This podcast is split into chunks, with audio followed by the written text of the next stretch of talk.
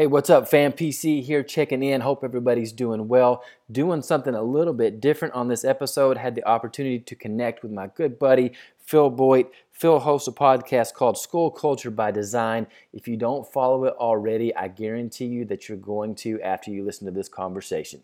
Check it out, y'all. What's up, guys? This is PC, and this is your backstage pass to the Green Room Podcast Series.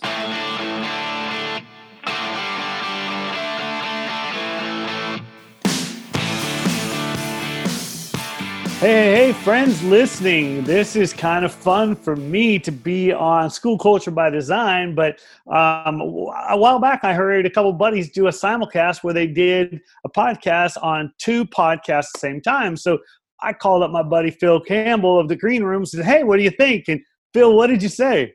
I said, I'm in, man. Tell me when and where. All right. So, Phil, you're coming from what, Minneapolis? Is that where you live now? Coming from Minneapolis, yes. Been here for almost a year now. How did you get into this? I know Renaissance is where you work. You're with Jostens. Tell us a little about that story. What's the what's the Phil Campbell Renaissance story? Well, you know, it's a crazy journey when I look back and I think about it. When I graduated from college, I was an agriculture major. Um, that I just had this huge fascination with that. My grandparents both worked on a farm, a huge farm um, in rural Iowa, and so that kind of planted that seed and as life has a way of doing right i ended up eventually becoming a teacher. And um, a teacher and a baseball coach. So i coached baseball for a long time. And then i got out of coaching and started working my way towards administration. And along that route during that journey we started using jostens renaissance in our school had a tremendous tremendous impact on our young men, young women in, in, our school, had a tremendous impact on the educators in our school and we just had a lot a lot of success with it and so that led to the opportunity now to where I, I, get to do follow in your footsteps and travel around and work with educators and with student leaders on culture and climate and how can we make sure that everyone has a place on the campus where they feel like they belong. Yeah so you said baseball coach so who's your team? Who do you root for? I am an atlanta braves fan. Um, i grew up in near nashville tennessee and yeah. my my dad is from the Atlanta, Georgia area, um, and so obviously Nashville isn't very far from Atlanta. And then with him being from there, like I grew up, and I, and I grew up in the bad times in in the '80s um, with Gil Murphy and yes, yes, yes, uh, yeah. the, the, ugly years, and then we had the golden years, of course, in the '90s. Um, and, and, into the 2000s, and then it went down a little bit again, and now we're we're back in the saddle a little bit now. But uh, that's I'm, cool. I'm hoping we get to see some baseball this year. You know. Yeah, that's awesome. Man, when you said yes, I thought, how much fun would it be for our listeners to hear you and I kind of go back a little bit. Those of you that don't know me, my background was got my teaching credential, um, Paradise High School. Those of you that know town of Paradise, it burned down a couple years ago. It was a great place to learn to teach. And then went into the speaking thing. And after a few years, I had an opportunity to create Link Crew. One of my clients said, Hey, man, could you do that magical stuff you do with leadership for our freshman orientation. And out of that came the whole Link Crew concept. I worked with that until our friends and employees and partners, Carolyn, Maribeth, and Micah, said, Hey, we want to expand internationally. And I said, Go for it. So they bought us out, created a Boomerang Project. And then we started doing breaking down the walls, started doing a lot of school culture work. I wrote the book School Culture by Design about five years ago. And um, in the next couple weeks, we're going to have our next book out called The 100 Conversations about creating amazing culture. And so that's uh, you know that's and I live in Raleigh, North Carolina now. Some of you might have known when I lived in California, we raised our kids there, but uh, one of our kids moved to North Carolina, one to New York, and one to Boulder, Colorado. And we're like, hmm. We went on the map, said, all right. So we moved here a couple years ago, and we are loving it. So, uh, Phil, you and I ran into each other at just random conferences over the years and developed a great friendship. And so I was thinking, man, if I could just get Phil on the podcast and go back and forth. So I think here's the question everybody has on their mind How do you get kids connected virtually? We're, we may be on computers in the fall, at least warming up to it. So I thought I'd ask you first, man. How do we do that? How do we make connections with kids virtually? You know, I think that's the million dollar question right now, Phil. And what does school look like when we go back to school this fall? And, you know, I think the truth is if we had answers to that, um, we could write a, an unbelievable book, you know, to go on top of the new one that's coming out here in a couple of weeks, which I'm yeah. super excited. I didn't know it was coming out that soon. So I am beyond excited to to get my hands on that and to read that because I just loved loved loved the first one as well. You know, it's a, it's a crazy world that we're living in right now in in terms of education and i think that the one thing that all schools or i hope that the one thing that all schools realize that they need right now are those relationships and if there was a good time for a pandemic to hit i think that the best time for it to hit was when it did at the end of the school year because our teachers at least had the opportunity to foster those relationships for those first seven, eight, nine months of the school year, depending on when your school year starts. Whereas we're going into this fall now, and if it is a distance learning, remote learning environment, our teachers don't have that same opportunity with that face to face interaction to establish those relationships. Uh, my son Brooks, he's going into the fifth grade, and there's a great chance that his teacher is going to have no idea who he is. And so, what is he or she going to do to create that bond. I think personally, Phil, I think that social media is going to play a huge role, um, especially from the middle school to the to the high school level kids. I, I, think that I place a lot of value on social media before this hit. I think now even more so because that's where all of our kids are. That's where we are as adults um, as well. And so I think it's just so important that we are connecting with our kids on social media. You can learn so much about who's doing what, who's dating who, who's upset, who's happy, who's this, who's that. Um, because even adults, we post everything on social media. You know, I'm going to the movies, I'm eating this for supper, or whatever. And kids do the same thing. And I always knew I was friends with so many kids on Facebook and Twitter and Instagram. But on Facebook, it, was so important to me that I could see what was going on in my kids' lives because I would have my thumb on the pulse of what was going on. And if there was a kid that was upset with another kid and they were talking about the next day at school what was going to happen, guess who was there waiting for them when they got off the bus that morning? Right. And I wouldn't have known that without social media. And so to me, I think that's going to be a huge, huge role in establishing and cultivating these relationships is being able to connect with our kids on, on social media. So let's imagine you're a principal. That was your last role before you jumped into this role with Jostens. Um, let's say I'm a teacher not a principal, as a teacher, I got 150 kids at a high school. How do I use social media that way? Um, the reason I say it because uh, what you said, a superintendent told me the same thing. He said he just scans Twitter, Instagram in the evenings. He said, I'm watching TV kind of glad. He said, a while back, they'd had a student die on a Friday evening driving accident or something. Sunday night, he happened to scan that the student said, Monday morning, let's meet at school early and let's do a memorial in the parking lot for this kid. Well, he called the principal real quick. Said, "Have you heard about this?" No. He said, "Well, if that happens, our our parking is so congested, the parents coming through the bus loop to drop kids off. If they do that memorial where they're talking about, it, it's gonna be a mess." He said, "So we got there at five in the morning. We set up cones, set up an area, and the kids were able to do what they needed to do, and it didn't damage the traffic flow." And so, what you just said is huge but the question is how is it manageable how is it reasonable for a teacher to be in contact with social media with their students any thoughts I think, and I always suggest this to schools as well, if you don't have a school wide social media account for each platform, you need to have one by the end of the day today, whenever that is that you're listening to this thing, um, because that's a centralized location. And so then that's a clear path of communication from a school perspective. And so, what I see a lot of schools do feel that are successful with social media is a teacher tweets something out. I, I tweet something out about what's happening in my class tomorrow, um, then that school-wide account is going to retweet it and, and share it out with other people as well. And so that really helps to aid in that communication. If I've got 150 kids, am I going to be able to feasibly communicate? You know, are all 150 going to see every single thing that I post? No, they're not.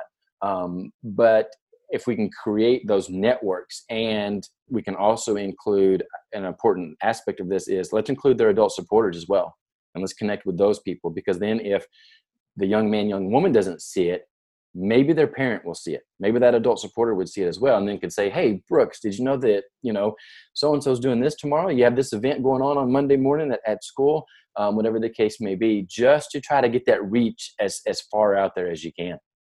Well, I think um, I think so many times we go back to at school, but if school in the fall may be virtual school, then for kids to know, oh, there's an option. Uh, some of you have seen these virtual spirit weeks going on, and some schools they work great, some schools they haven't worked so great. Brent Dixon posted the other day, he got the idea from Kristen Patton in California. He's in Calgary. He said, My kids loved it. Well, that's how the adults are sharing ideas, but kids are too. And so if all of a sudden a kid says, Hey, did you hear about, did you hear? It's getting those messages going. Another thought goes through my mind, Phil, is I think on every campus there are some people that are more engaged social media wise than others. And if the adults will have an agreement, hey, if you see something that maybe the rest of us should be thinking about, we do that when we're in a lunchroom or passing each other in the halls. But imagine if the adults on your campus have access to each other and someone says, Ooh, I wonder if he heard that or she knows that. Boom, they send them a message because like you may have been on social media from 7 to 8 p.m. and you put it away and at 8.30 something comes across that somebody's parent has died or got sick or something so i think that the more the adults share information and, and I think some of the leadership people that might be listening to this, a lot of your kids are connected. So if that information comes to them through you, then you can spit it back out to the appropriate adult.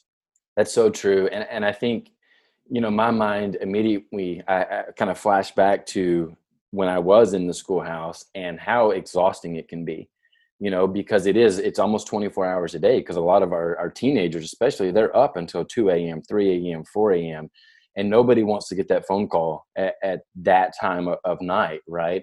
Um, and it's tough because yeah how do you shut it off? Um, eh, you know because it's easy to say yeah okay at five o'clock today when i leave the office or i leave the school like i'm done with work. But we all know when it means so much to us on a personal level that you, you can't just turn it off. And so how do you have that balance there? And I think along those lines, one of the things that I was thinking about as we were talking earlier this week and then through your discussion there there are some of our kids that either aren't on social media or they don't have access to to the wi-fi to the technology to be able to do those things. And so then you know a lot of people talk about the ghosts on your campus. How do we make sure those young men young women who, who would fall into that category of being a ghost especially right now in this remote learning distance learning environment how do we make sure that we can connect with those kids? It's funny when you say the word ghost because one of the issues around ghost is these kids who a teacher has worked for days to create this amazing lesson plan and then the students ghost her ghost him.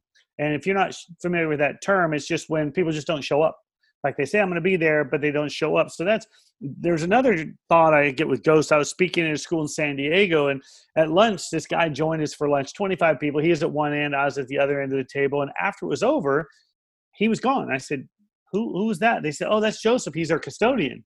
I said oh cool. I'm glad you guys invited him they're like one lady says yeah but she goes he told us sometimes he feels like a ghost at our school because he's everywhere and nobody sees him and it really struck me to who were the ghosts at our school and as i've shared that in my district keynotes my school keynotes i've had so many people come up to me uh, i'm the ghost at our school what's your role? Well I, i'm the speech therapist i'm all over campus but nobody knows me or i'm the cafeteria lady i'm not the one up front running the register that everybody knows i'm just the one moving the bread back and forth or you know i'm the night custodian and i realized that who's checking on those people? And um, one of my friends who's a principal at a large school, 3,200 kids, he said at first he thought he would do that. But he says, I realized that if I only have 20 people that would consider themselves ghosts, I don't have a chance. So he talked to his admin team, counselors, a couple other people, and he said, Hey guys, let's split this list up. And they put the names out there, and then they added a couple more that people were aware of. And they said, I'll take these three, I'll take these four. And he said it was really cool because they were taking people that were easy for them to find because they were on their side of the campus. Number two, they already had a bit of a relationship with them. And I thought, how cool was that? Now you think, what about the kids or the ghosts? The ones who I talked to one school, they have 1,800 kids, and at one point they were already a Chromebook school. But a month into this distance learning, they have 700 kids that not once had ever signed in. And I saw a principal on principals for principals the other day who said, How do we find those kids? We've tried with their administrator, their teacher, their counselors. And I got to believe with this pandemic, some of them actually have moved. They're now living with mom or dad somewhere else, or maybe their family had to move and they're somewhere and maybe they've transferred schools. But I think the idea that you brought up, Phil, is brilliant to say, who are they and is there a way for us to find them? That's so powerful. And, and, I've actually seen some principals and their staff drive door to door yeah. um, to go and try to track down some of these young men, young women, and see if they can make contact with them that way. And, and I love the point that you make, and I think it's so powerful. A lot of times we think about, especially as the the rock star educators, the rock star administrators that are listening to these types of, of podcasts, we think about our kids on our campus that are ghosts, but there are adults on our campus that are ghosts as well. Mm-hmm. And I always share with people like we can't be the champion for every single kid. We can't be the champion for every single adult. And so we have to build, we have to cultivate that culture to where people are intentionally looking for those people who aren't plugged in, who aren't included. And you know this.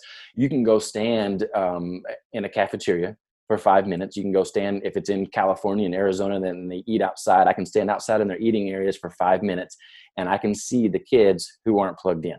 It, it's that easy, and you can do the same thing in staff meetings. You know, when you're when you're doing a professional development with with with educators, you can see eh, just like that those educators that don't feel like they're connected, that don't feel like they're a part of the culture and the fabric of that school. Here's another thought I had with that, Phil, is you, you brought it up, the rock stars who are listening to this, and those of you that are listening, I'm going to ask you to take care of yourself because we have this assumption, something that you wouldn't know, but before Phil and I started this podcast, we agreed to be on at a certain time. We probably talked for 15 minutes to check in because I truly believe in people before professionals and it would be really easy to say, oh, Phil Boyte or Phil Campbell, those guys are always healthy and happy. But hey, guys, we're on this roller coaster too. And I think that each of you listening right now, if you're honest, you have some emotional roller coaster. Your your income might be secure, your job might be secure, but what your job represents is not. How you're going to go back, and like someone posted, no matter how we go back, we're going to get criticized no matter how we go back, if we start in August, people say that was too early, too late. If we do it large group, small group every other day, um, and, and there's some stress. I mean, I went to the grocery store and, you know, a mask was irrelevant there. They weren't worried about that. So that was one stress that wasn't on, but every other stress was there. Like they had you going up the aisle, down the aisle, and then you made a mistake. You're like, can I back up this aisle? And I came out a half hour later and I told Lori, I said, I was so stressed out going to the grocery store. Well, and I'm pretty low stress dude. And I've been doing the grocery store my whole life. And I was like, oh man. Now think about this. Let's say you're a mom or a dad and you got three kids, whether they're in the car because they're middle school kids on their phones or they're little ankle biters and they're with you. And you stop and go, and now we got to go back to school. And we're wondering, are our kids going to school? So, Phil, I think that two things I would encourage the rock stars to do. Number one, find a way to get centered, whatever that is. And and I, I do it in water. I do it with my friends. Um, whatever your way is to get centered, be so intentional. The second thing is reach out to people. Don't wait for them to reach out to you, and then tell them you need to talk. Yesterday, one of my friends, his daughter was in a accident a while back, broke her leg, broke her jaw, her nose, her arm broken in three places. I mean, it's serious. It's gonna be months of recovery. Well, she's in his living room now. And he was an empty nester, he and his wife. And now this child is in a bed in their living room. You never get away from that. I said, How are you taking care of yourself? He said, My wife isn't, and I am, and she's just about ready to break down. And he says, I've been out riding my bike, I've been doing these things. And he calls, says, I need to talk. And that's what, so those of you that are listening, that are really strong people take care of you. Call that person, would you please just let me talk for a little while? And they will. They will. They'll be happy that you called because if if the strong people are healthy and strong, we'll be okay. But man, if we start breaking down, it's going to be real rough. Isn't that the truth? You know, and outside of this pandemic, when I'm working with educators, how do you prevent teacher burnout? And for me, I tell them I always have something every single month that I'm looking forward to on my calendar. Um, whether that's going to Disney World, whether it's going on a kayaking trip, whatever the case may be, but I always have something where I know it's just me and or me and my family that I'm looking forward to. And I think that's important now more than ever. And even though I can't go to Disney World, I can't go to the Braves game, right? Um, there are still things that I can do, whether that's go outside and run every day, whether it's go on a walk with my family, um, whether it's go kayaking or go just drive for an hour and listen to music that we like to listen to, whatever the case may be. But it, it's so important, like you said, that I've got to have my cup full because I always say that you can't love others with a broken heart and so we've, we've got to take care of ourselves and and to echo on what you said as well make sure you're reaching out to those people that even on the outside they look like they have it all together right? Because we all have struggles. We all have had moments in these last two months, three months where we don't know what the what the future holds. Sometimes we don't know what that day holds, you know, and it's so important that we're we're there, that we're reaching out, that we're connecting. And how's it going? You know, uh, what are you watching on Netflix? What are you looking forward to? Just to keep those wheels spinning in the minds, keep that positive mojo flowing. And I think the question, how are you doing, isn't always the easiest question to answer. Most of us say fine because we're like, all right. But to ask a different question, there's actually, you can Google questions to ask and you can come up with some. But I like to ask someone just, hey, you know, I've been in the conversation a minute or two, and it's just easy to say, hey, Phil, what's something you've been struggling with? Yesterday, when I was talking to that guy, I said, so how do you deal with it when you're really down? He goes, What? He wanted me to say it again to make sure I was serious. I said, When you're going through something hard, your daughter's had a bad night, you didn't get much sleep, the bedpan spilled, how, and he goes, Oh my gosh, and just pours out of him. Well, imagine if we learn to ask better questions than how you doing? Because we do that. I did that with you this morning.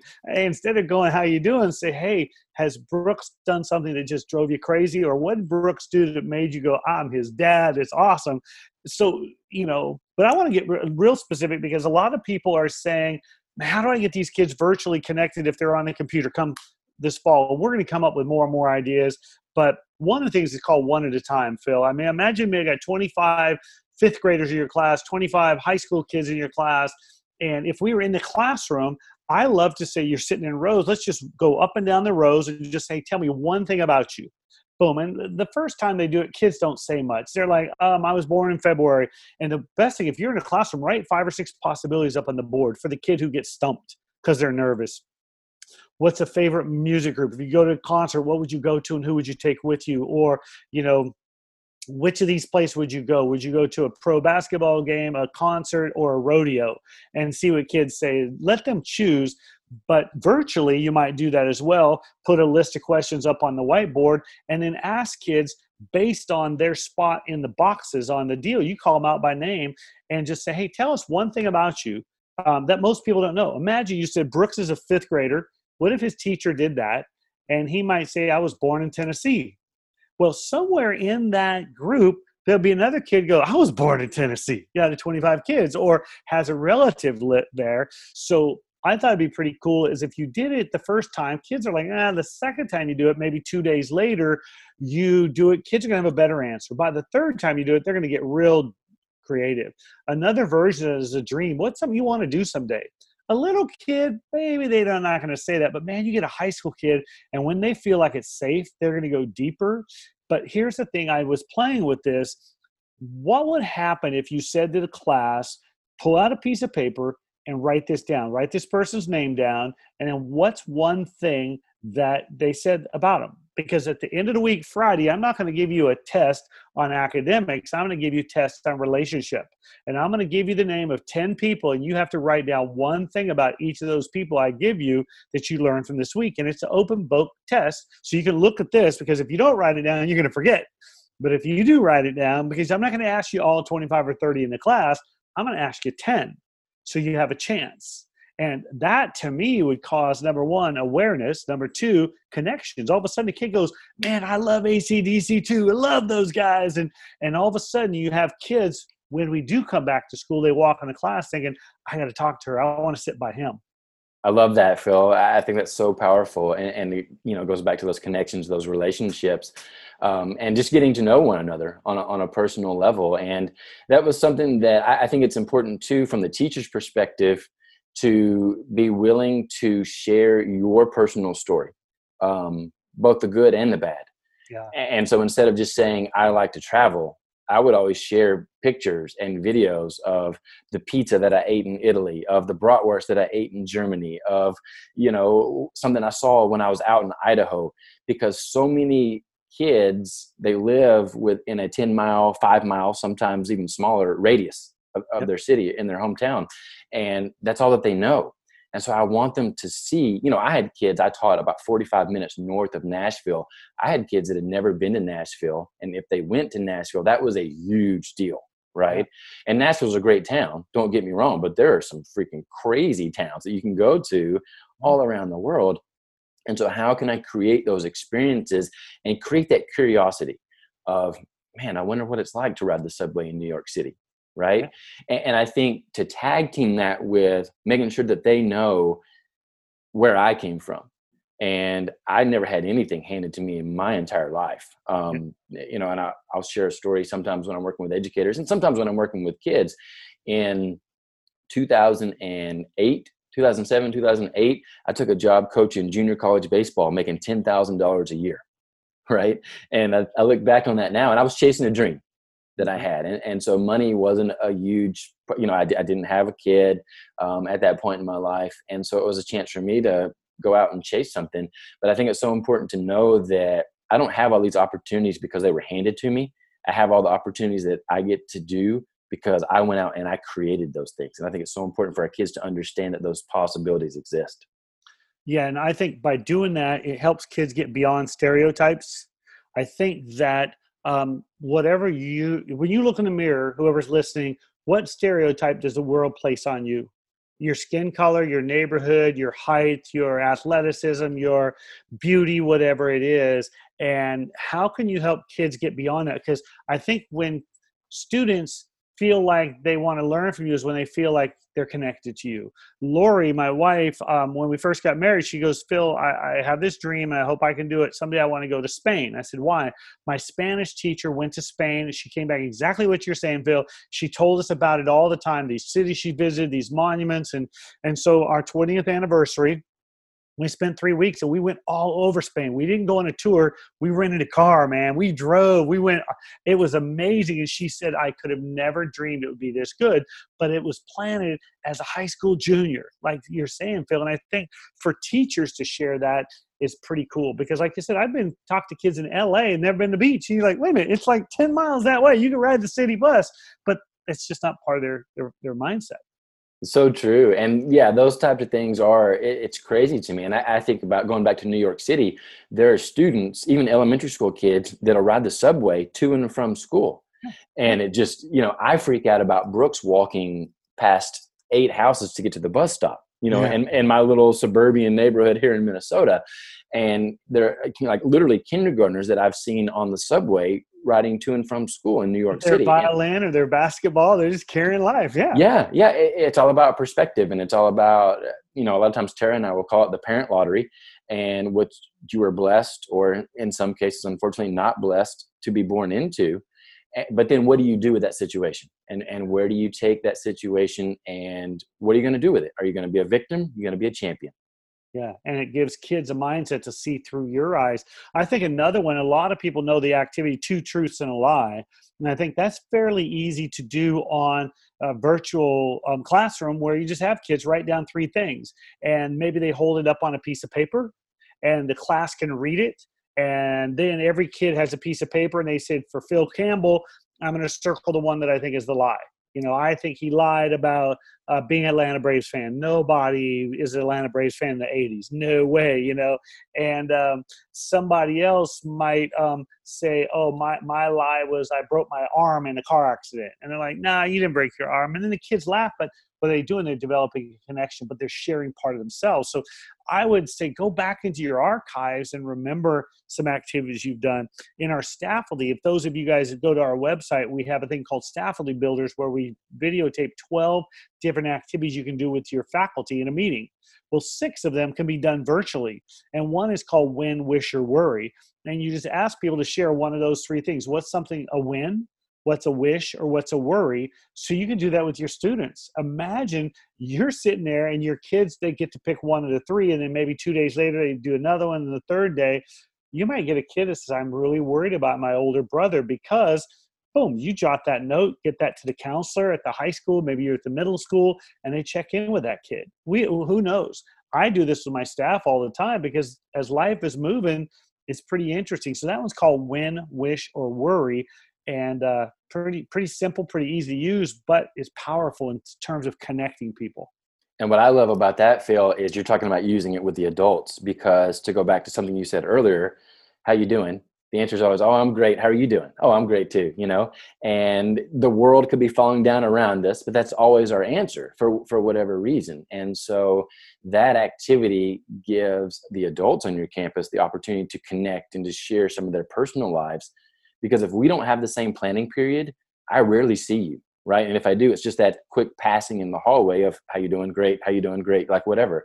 Um, so to create, intentionally create those opportunities for you and I to connect on a personal level outside of curriculum, outside of pedagogy, all those types of things. I think that's huge in creating that foundation that we need to have to have that positive culture on our campus. Yeah. Well, it's interesting because later today I'm going to do a podcast or a, uh, a, a, Facebook Live with a corporate group, and he wants me to talk to, about mentoring um, these college kids. They're just about ready to go into the real world. I'm going to talk to them. What can you do to bring value to the relationship? And I'm going to talk to them about the word wheat, W H E A T, like wheat bread. When you're in a conversation, I like to use a word as an acronym. Like where are you from? What have you been doing lately? The W, then H is something else. So it'd be interesting I, if, if I was a leader listening to this and I want to go for a walk with someone, I'm going to ask, what are the questions I want to have in mind? Because how cool is it if I'm an administrator and I want to interview a new teacher and I'm trying to figure out, let's just go for a walk. Meet me at the school or meet me here. We're going to have an interview, but we're going to walk the track. Or it's raining that day, we're just going to walk the halls. We can still be six or eight feet away, but I can ask you questions, like you said, that are not academic, but give me a peek at who you are and how well you connect. Because uh, my buddy John Becker, he said, I used to love to watch. I said, How'd you hire such amazing teachers? He said, Because I would ask him questions like, What are ways you connect with students? and he said how do you have fun with students so if you created some acronym out of wheat or whatever you want that you kind of follow that line well you can do that with your colleagues you can do that with students and just because sometimes we're like, what am I supposed to ask? Well, how many people on an interview have a piece of paper with questions? I'm like, come on, man, we can be better than that. But if we have the acronym, W, I always say is W H E A T. I love the people. What do you get excited about? When you see a look on a kid's face, what excites you? A is attitudes. How do you deal with your attitude? When you come on campus on a bad day, T is travel. Or when you have free time, what do you do with your free time? And all of a sudden, this person says, I love to garden or I love to shoot baskets. I'm not playing a basketball game, I'm just shooting. So it, it just gives a little structure to that. So powerful in what you're saying, and I agree a thousand percent on that. I always say I can help you become a better teacher, but I can't teach you how to love kids. Like you're either a genuine, authentic person or you're not. And so those questions that you're alluding to there really give you some insight into who that person is as an individual. Um, because again, we can do things, we can work on things to improve and to strengthen your pedagogy and your deliveries and your classroom management and those types of things. But at the end of the day, it's most important to me as an administrator, as an educator, and as a parent to know what type of person are you? What type of person is going to be standing in front of those 20, 25, 35 kids in that classroom, you know? Yeah. Mark Schumacher was a guest on our podcast recently. He was a teacher for 12 years and then he became a comedian. Well, he was becoming, he actually got on America's Funniest Comedians, almost won the thing. I think he took second place or something like that. And he was talking about this. He says sometimes kids bring great energy into the classroom. And he says you don't want to stifle it. You want to learn how to use it. And some of you listening are not funny people. That's just not your nature. But can you find a way to allow kids, even virtually, to be funny? Hey guys, who's got the dumbest joke? One of my buddies has cancer right now, and he says, Don't call me and ask me how I'm doing. Call me and tell me a joke. He said, That's what I need. And I wonder how many you're like, Yeah, what would happen if you said to kids, Hey, bring a joke? And then you pop them up, take them off mute, and they tell the joke. You know, what do you call a dog with no legs? It doesn't matter. He's not going to come to you anyway. You know, and all of a sudden people are like, man, it's stupid. What did the carpet say to the floor? Don't move. I got you covered. I mean, you're like, come on, we got better ones than that. But all of a sudden it creates this energy in class where kids don't want to miss. They want to be part of it. And it can be as simple as, I mean, I just Googled stupid sports jokes, you know, why does a pitcher only um, lift one leg when he throws the pitch? Well, because he lifts the second one, he'll fall you know, just stupid stuff. But can you imagine it just brings a smile to kids' faces in class? They want to be part of it. Especially in this virtual environment, you know, um, the, the little things like that. We're, we're on a Renaissance call with some of the Renaissance community on Tuesdays. And one of the days, Steve Bollar directs that for us. And one of the days, that was the first thing he had to talk about was you, had to, you have to deliver a, a dad joke you know? And it's just a way to kind of break up break the ice break the monotony of all the zoom meetings that we're doing right now and, and all that crazy stuff and everything. Um, eh, so no I, I love that. I, I, think that that's absolutely awesome. My son's principal his name's mr idstrom. Um, every single day he puts out announcements through a youtube link and every single day he has the joke of the day on it and it's usually something corny um, just like what you're saying but and, and brooks will laugh but he shares it every single day and yeah. so he's making that connection you know and one of the things Paul Doles was telling me this recently, I said, Paul, you're on everything. You're on every Facebook Live, every deal, man. You, what do you do with all this stuff? He says, I'm feeling, I got 10 years left my career. I'm building a journal because I can't use it all now. He said, but can you imagine, guys, so many cool things we're learning right now? Journal them, write them down. And in about six months, you're like, dude, I have nothing today. Flip it open and see what came up. And maybe it's dad joke. I mean, Steve Bollar's awesome. Love talking to that guy. So much energy just on Zoom. You know, you hear him, and I think there's so many people doing amazing things out there. But so, Phil, we're gonna have to wrap this up pretty soon because you and I we can talk for a couple more hours, and most people are like Zoom fatigue. I got Phil fatigue, man. So, what is your last thought or two as we wrap this up? You know, I, I think we use the term in education a lot, lifelong learners. Yeah. And I think now more than ever, that term really applies. And so you know it's a it's a huge challenge. And like we alluded to earlier we've all got our personal lives that are going on as well. And so i would just encourage educators and leaders to once your school year ends whenever that's going to be some have already ended some are ending right now some are ending in june give yourself some time to just pause and to reflect and to just be right? Don't just transition straight into this into this 2021 school year. But then once you do i would encourage you i would challenge you let's put that lifelong learner mantra you know to the test. And what are we going to do? It was a struggle this virtual learning because basically we went home on friday everything was fine and then by sunday night all of a sudden school was canceled indefinitely right? And so we've been kind of going on the fly. Now we're going to have a little bit of a time to prepare and so I would challenge you to how can we take whatever it's going to look like to the next level to where we can be the absolute best educators, the best administrators that we can be um, for our communities, for our fellow teachers, and then most importantly to me, for our kiddos, the young men, young women that we serve every single day. Yeah, I'm gonna echo that. My daughter worked in a large corporation, very, very loved corporation.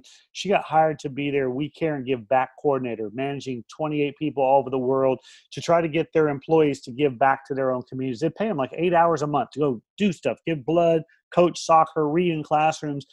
And she told the CEO, she goes, I love the idea, but you have to go first. He says, What do you mean? She goes, If they see you do it, they'll do it. He goes, All right. Well, sure enough, as soon as he did it, they, it, it, went up like 500% how much people were willing to do it. So, any superintendents who are listening right now, I ask you, please go first because many of you are like, you're year round workers. And even if you're not working, you're reading your email every morning on vacation before your family gets up. If your staff, even at the board office, goes, wow, she or he is taking a week or two off, um, they're going to go, okay, I can too. But if the superintendent is doing, doesn't quit, then has assistant superintendent or the deputy or the directors have the courage to take time off to tell their principals or vice principals or staff.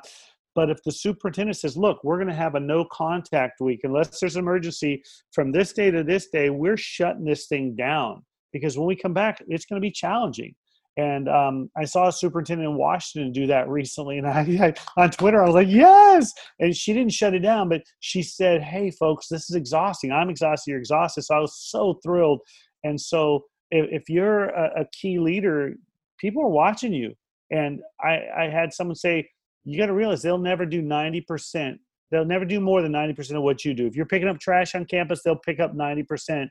But if you're willing to take a break and say, we're going to shut this down for a week or 10 days, it may be the healthiest thing you can do for your community.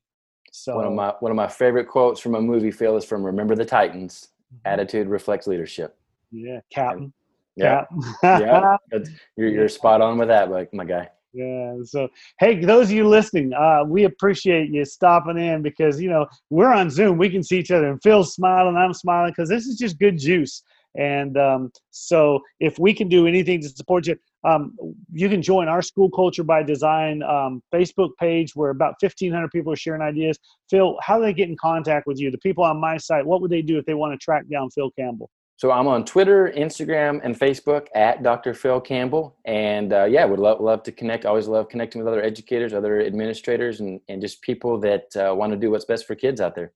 Yeah, and I've seen this guy speak. He was a guest speaker at CADA this year, and it was just I couldn't write fast enough. He is full of ideas on climate and culture, and you can't find a guy who's more positive. At least most of the time. I'm sure your roller coaster has has dips in it, but uh, ladies and gentlemen, if you've never met my buddy Phil Campbell before, I encourage you to reach out because he's a rock star. So thank you guys for listening, and uh, we will talk again. Guys, you've been listening to the Green Room podcast series. Thank you so much for tuning in. If you enjoy the podcast, if you do me a huge favor, if you would rate it, subscribe to it, and then share it with a fellow educator that you think might enjoy it as well.